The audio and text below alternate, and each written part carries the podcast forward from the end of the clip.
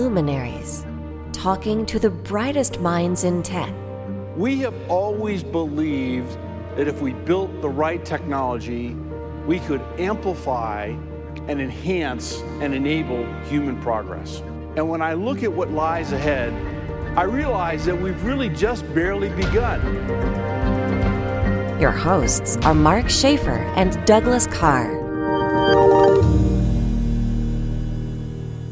Welcome to another episode of Luminaries, where we get a chance to talk to the very brightest mind in technology and technology transformation. This is Mark Schaefer with my co host, Doug Karr. How are you, Doug? I'm doing fantastic. How are you, Mark? I couldn't be better. And we are going to dispense with the customary podcast chit chat today because we truly have a rock star in our presence. We are so honored to talk today to John Roese. John has a lot of different titles, but he is the Chief Technology Officer of Dell EMC. John, welcome to the show. Hey, good to be here. And John, I understand actually you and I have something in common. We both have seven patents. Um, actually, I have a lot more than seven. But, oh, uh, really? I, uh, I, well, know, I have at least seven. I was looking at your bio and it said seven. See, now I'm brokenhearted because I will never interview someone again where I will be able to say that. I think. well, well, you know, you know, it's interesting legacy. Um, when when LinkedIn, I've been a LinkedIn user for a very long time I, as a you know great social network for business. Um, when I decided to put my patents on there because I felt like it was kind of a useful thing to you know articulate, they they had no vehicle to do it, so I had to use the the the, the generalized notes field. And I actually kind of it was so irritating to go and grab the patent numbers and copy and paste that I just kind of gave up. So someday I'll go back. I think they've added a better way to do it, but uh, but yeah, I think I um, just put in a sampling uh, user user experience. Your technologies are certainly helping mankind more than my technologies, which were which were around holograms. ah, okay. Oh well, it's funny though.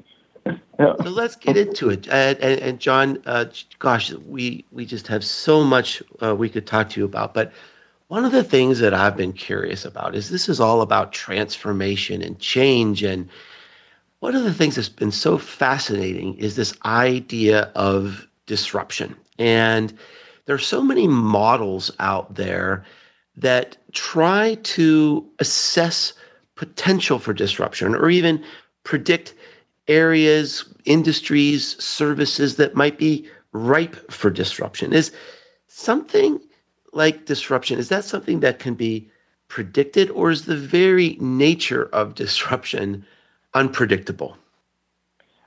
I think I actually think disruption it, it, can be both, but I but I so here's here's the thing. You have to look at the dependencies of what you're trying to do. So, for instance, if you're in an industry, you know, being in the industry is the outcome. You know, it's not the thing that enabled you to do it. The technology, the market conditions, the customer need, all of those things are actually the underlying foundations of your ability to succeed or fail in an industry. And it's when those change in some way, in a meaningful way that disruption is likely to happen at the business level. And so I, I actually think that, you know, people who purely look at, uh, you know, a market, let's say, uh, you know, healthcare and say, oh, healthcare is going to be disrupted, but can't actually quantify what underneath it is changing. It could be a regulatory framework. We've seen that happen. But it also can be the advent of technology that it has nothing specifically to do with healthcare, but potentially could change one of those foundational stacks that exist in the healthcare industry.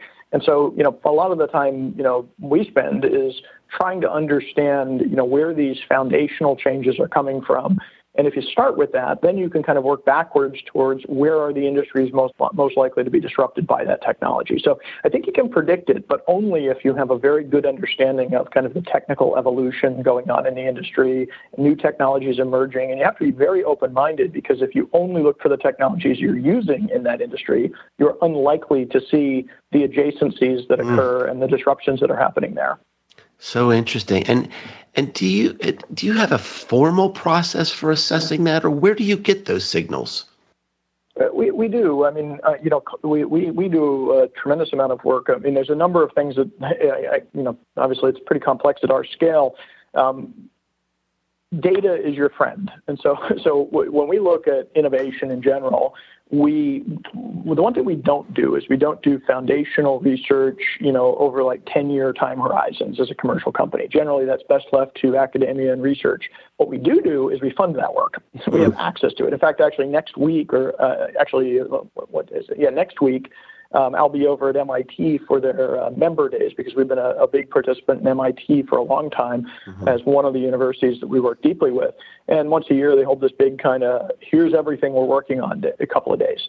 And you know, obviously, we spend time with them tactically, but we also want to have access to those ecosystems so we can see what potentially is coming at us. In fact, this is where we saw things like DNA synthesis uh, start to materialize, which you know, you kind of go, what does that have to do with the IT infrastructure? But fast forward 10 years into the future, there is a reasonable hypothesis that said you may be able to store data in a DNA structure. You know, it's a, it is a data store, it just happens to be the genetic imprint of a human being or a living organism. But the contingent to do that is not mm. that DNA exists, it's the ability to synthesize it. Now, I'm not predicting that we're going to have DNA storage tomorrow, but on the other hand, having a relationship with things like universities like MIT and research institutions gives us early warning. Then we move in a little bit further and we start to look at the commercial ecosystem. You know, what's coming out of Intel? What's coming out of the semiconductor world? What new geometries around silicon development are materializing?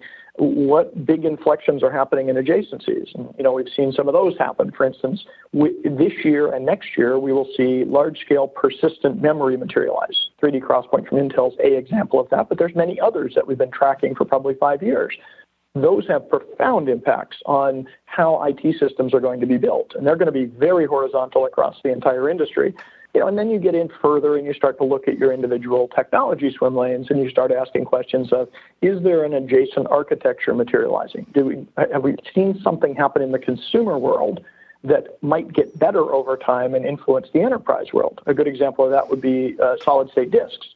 Uh, you know, early days of flash memory and solid state disks you, the enterprise use cases, because disks were very small and they had a lot of activity on them, required what was known as high endurance. So they could handle lots of writes per day. You know, that's how we measured the endurance of a drive. How many times a day you rewrite the entire drive, and eventually it wears out if you exceed that. But what was interesting is the consumer side compromised on that and drove costs down because you don't write that much to a consumer product. But hmm. there's a correlation that said when you actually start to build bigger drives, even if they have lower endurance because they're intrinsically bigger, the amount of data written to them actually requires fewer writes per day. And it was actually the adoption of both larger capacity drives and novel innovative technologies to drive costs down on endurance that came out of the consumer world, which actually is the baseline of enterprise products today. But three years ago, four years ago, nobody would have considered a consumer drive because they, they weren't big enough and they weren't they didn't have enough endurance. But over time, those two things worked at, against each other to create an ability to use lower cost, kind of consumerish technology in the enterprise. And that was actually incredibly important to moving to this kind of all flash era that we're in now.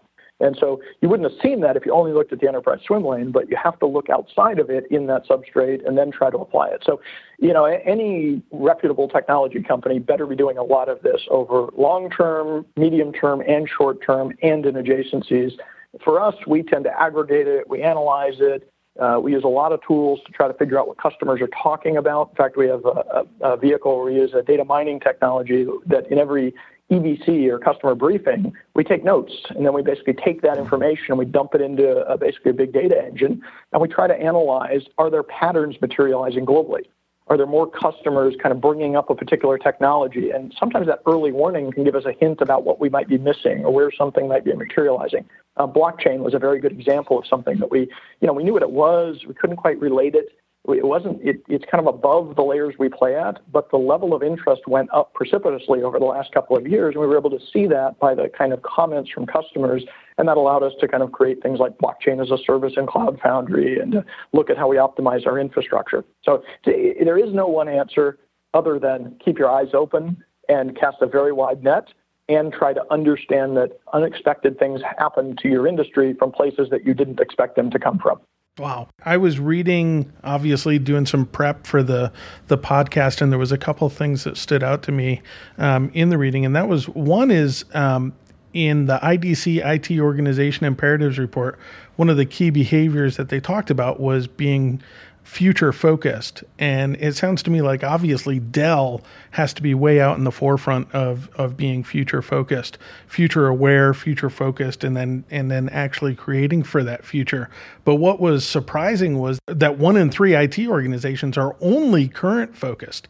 So can you talk a little bit about okay, how does a Dell who's taking and looking at these things, you know, way in the future and then and then obviously working with academia to go even further, how are you bringing these ideas to industries that they're just not there. They're just not even looking um, where they need to be. Yeah, no, it's a great point. I mean, you know, first of all, we have a kind of core responsibility to be extremely broad and extremely long term and extremely tactical at the same time because we're the biggest player in the industry. And so we have customers that range the continuum. We have ecosystems that are in different stages of their journeys. And so their expectation is that, you know, we're, we're going to catch it before they do. We're going to understand what's happening. So part of our responsibility comes with scale. If you're a small startup and, you know, you're in a niche, by all means, you should know that niche, but nobody expects you to know the, broad, the breadth of IT. Well, we're not a niche. We're, we're kind of the entire infrastructure business of the world in one place. Um, so, so, so we definitely have to be future focused. But to your point, you know, your customers range from the bleeding edge actively being disrupted or doing the disrupting, uh, you know, and we're definitely seeing that in places like industrial and to some extent healthcare, but definitely the banking sector is going through a transformation. And, you know, and, and even within those sectors, there's people at the forefront and there's people that are kind of waiting to see. So if we acknowledge that there's that spectrum of the most bleeding edge customers that want to disrupt their industry or an active disruption from someone who may be a cloud scale provider, and then at the other end of the spectrum, you have people that are basically happy to just keep the lights on. What's important is that these innovations that are materializing, these disruptions that are coming at you, end up benefiting all of those customers. So in the case of the early adopters, a lot of the time it's very explicit interaction. For instance, I have a team that works for me called our Open Innovation Lab, which you know works with the kind of bleeding edge, large scale customers that have an unsolvable problem. And if we find one of those that nobody has a good answer, we'll actually engage with them and technically try to solve the problem together. You know, it's based on principles of open innovation that a guy named Henry Chesbrough, as a professor at Berkeley, kind of coined about 15 years ago. You know, deeply collaborate with your customers to solve a problem together. Now, that wouldn't make a lot of sense for people in the rest of the spectrum. On the other hand, the people who are actually just consuming product, they actually have an expectation that even if you don't know why or how, that the price points come down, the performance goes up, they're intrinsically stable. And so a lot of the innovation that occurs within our company and our ecosystem makes its way very quickly into the componentry and the architectures of mainstream products that most people don't even know that that technology is in there. You know, again, not to dwell on uh, solid state memory, but know, solid state memory or flash technology still is early. I mean, we're, you know, it's kind of become the dominant media type for persisting data. But the reality of it is, is, you know, that that's only in the last several years. There are customers that haven't really adjusted their IT architecture and for a decade, and they're not going to because they're in a very stable industry or maybe there isn't a disruption the fact that those customers, when they buy a storage system, for instance, that is just going to serve their legacy applications that might have been written 15 years ago, can take a product that is using the most state of the art media in the world, state of the art compute in the world, plug it in, and it speaks the old languages. It speaks to that system that's been around for a decade. And the only thing that happened is the prices came down and the performance went up. That's a way for them to consume innovation and to be quote unquote future focused without knowing you are. And that, that's because our responsibility is to not just innovate for the bleeding edge and innovate for the first movers. We have to innovate for the whole industry. And as that innovation is going to be consumed, what you have to recognize is a lot of the customers that need to consume it do not want to understand it. It's not in their interest, nor do they have the capability or the desire to understand it, but they should absolutely benefit from it. So, mm. you know, and we, we find this too often with companies that say, I have this great innovation. In order for you to use it, you must change. Now, change is hard and it takes time for a lot of people. The better answer is I have this great innovation that makes what you're doing today better if you're mainstream or even a legacy environment. But it also potentially could be exploited in novel ways for a bleeding, you know, a bleeding edge early adopter. But candidly, you ought to be able to pick how you absorb that innovation. And it really has to be the spectrum from explicit uh, dynamism where you're changing your architecture and adapting your business all the way to you don't know you're using it, but you get the benefits of it. And that, that's kind of the holistic approach of how you deal with that. And I, I don't think that's that statistic you described is wrong at all. I think probably a third of the customers in the world honestly don't have a lot of time to think about the future and think about what's coming next. They're kind of trying to keep the lights on and run their businesses, and IT is very secondary to them. There's no reason on earth why they should not benefit from the innovations that are coming at them. But the best way to do that is to hide that innovation and make it manifest by just simply improving their existing operating model. John, I wanted to, to build on that. And certainly there is this continuum of businesses that are disrupting or being disrupted or s- some that may be in a certain steady state. So, yep. how do you be intellectually honest about your business? How do you know if it's okay to bolt on or say, hey, we really need to transform? What are the signals that a company would look for to know to say, hey, we've really got to go through a transformation here or yeah. you know, or are they just kidding themselves by thinking things are stable? Well, well, the first thing is that everything, you know, laws of entropy tell you that everything is constantly in motion and changing. It's just the speed in which it changes varies. But, but the, the bottom line is the biggest signal you can have that you better get on, on the bandwagon and transform yourself is when a digital disruptor shows up you know, and we like to talk about the, you know, the Amazons and the, the Ubers and the Teslas of the world. Those are very good examples of technology companies that use technology to disrupt industries. They're very visible. They're very obvious. So, you know, candidly, if you're an automobile manufacturer, you just have to look at Tesla and say, okay, I'm being disrupted. I better move. Mm-hmm. And the good news is they all have. They, they, and we're working with most of them because they realize that it's it's a digital game. It's not a mechanical game necessarily to win in the automobile and transportation industry. Um, you know, the that's that's almost too simple. You know, sit back and wait for the Uber of your industry to show up, and then it's time to go. Uh, the good news, by the way, is is you may actually use that as your strategy if you're in a, a relatively staid kind of classic industry. Because interestingly enough, if you look at the timeline, as long as you knew that Uber existed, if you were completely blind to them even emerging at all, um, you might have been too late. But but from the time that they were founded to the time they really started to force change in the industry, it was measured in years there's plenty of time for you to then begin your transformation as long as you don't just stand there and deny their existence. I guarantee you the difference between a successful and a, and a unsuccessful automobile or transportation company right now uh, is the ones that are that when they saw this materialize began to move are likely to have a chance of success. Anyone that is in denial about a very obvious digital disruptor is very likely to fail. They're, they're too late now because this, the disruption's already underway. The lead horse is out of the gate, and you know this is not going to slow down. Now that one's that one's completely obvious. The other um, you know way to kind of understand when you should move is looking at your customer's uh, experience. You know, far too often we accept uh, mediocrity. We expect we accept bureaucracy. We expect uh, that you know it's okay to have a bad user experience. And what you'll see with every digital disruption that's occurred is it wasn't really about the technology. It was technology that enabled a more natural, seamless experience to the service that was being provided by that industry. You know, I, an intelligent car that can be updated over the air is about a user experience, not necessarily about the underlying technology. And so if you're in an industry where your employee satisfaction and your customer satisfaction are just intrinsically bad, then it is very likely that there will be a disruptor coming, and it's very likely you could be that disruptor if you chose to improve the user experience. I think the airline industry, uh, specifically airports, went through that exercise. If anybody remembers, I travel a lot, but go back 10, 15 years ago, and you know, when your flight got canceled, uh, or was delayed, you had no idea until some voice in the sky came on the PA and told you, "Hey, uh, the pilots aren't here, or the plane's broken."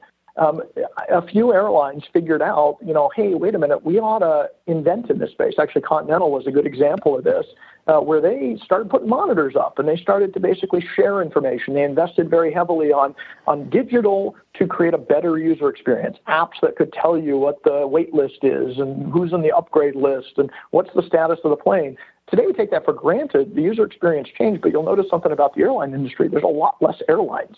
And if you look, generally one of the characteristics of the ones that kind of prevailed or the architectures was they probably had a better digital strategy. They used it primarily to create a better user experience. Now I'm not claiming that airlines are perfect yet, but we saw that pattern where there there wasn't a new airline, a la a, a Tesla that materialized to catalyze this.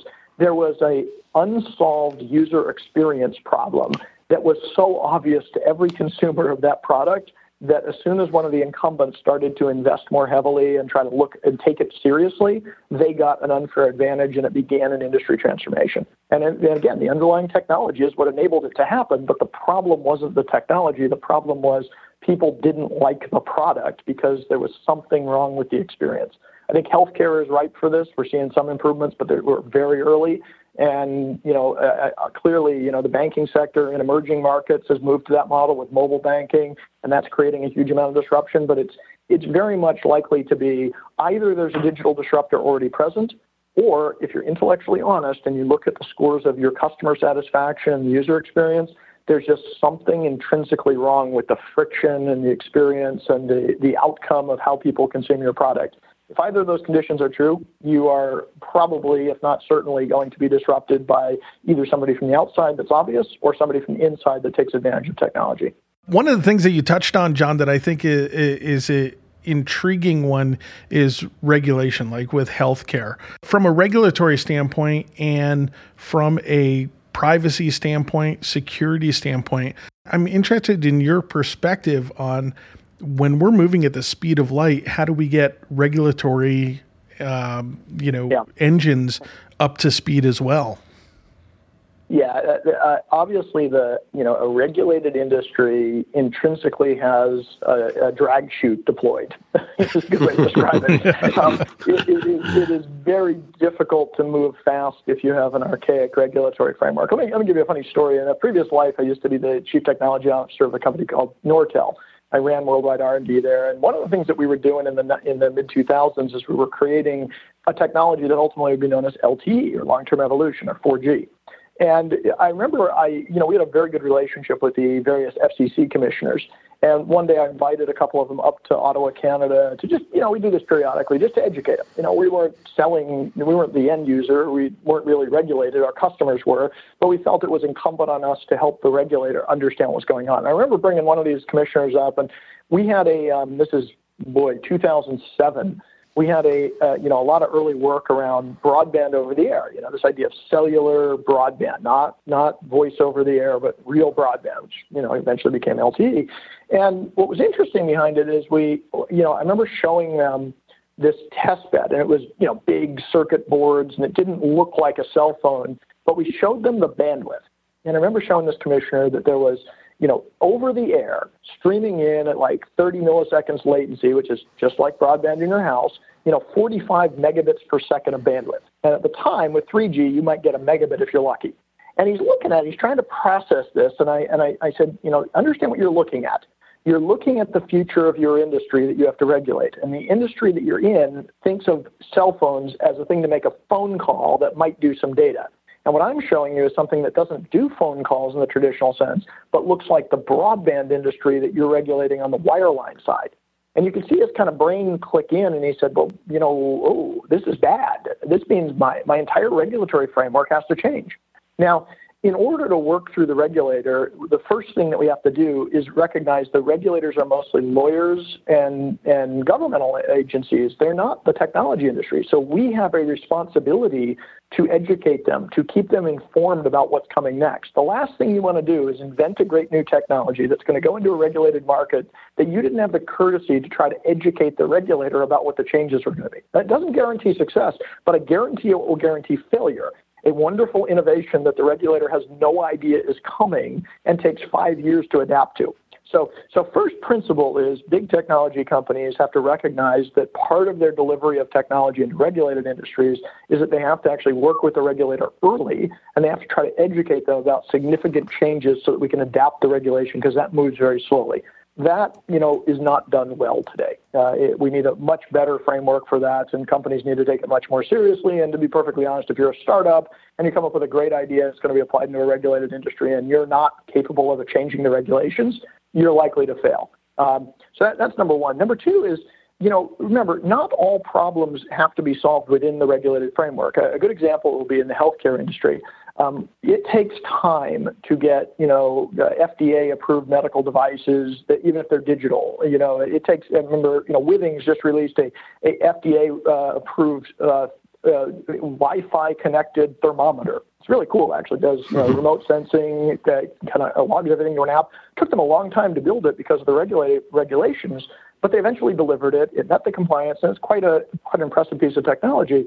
Um, but the, the, the bottom line, though, is if you're going to try to apply new technology into a regulated industry, you might have options. For instance, a lot of the healthcare innovators actually innovated in wellness before they innovated in healthcare. They said maybe it will take time to put this into core regulated functions like medical procedures and medical instruments. So maybe I'll invent the new technology initially in basically just care and feeding of people outside of the regulated side you know, companies like Humana did a lot of great work with the early Apple Watch, you know, an app called Q, which was one of the first, you know, NagWear uh, uh, functions. It kind of looked at what you were doing and would tell you to stand up or breathe more. And it was totally targeted at wellness. But what it allowed them to do is become relevant in the digital transformation of the overall healthcare market without necessarily having to deliver a medical instrument. And so eh, regulation is not your friend if you're trying to move fast for innovation. So either you have to move the regulation as, as significantly as you invent the technology, or if you're doing invention, you may actually find there's an adjacency that allows you to provide almost the same amount of value to the end customer without necessarily having to get directly into the regulated environment. And by the time you work that out, maybe the regulation will start to catch up because they now have something to look at.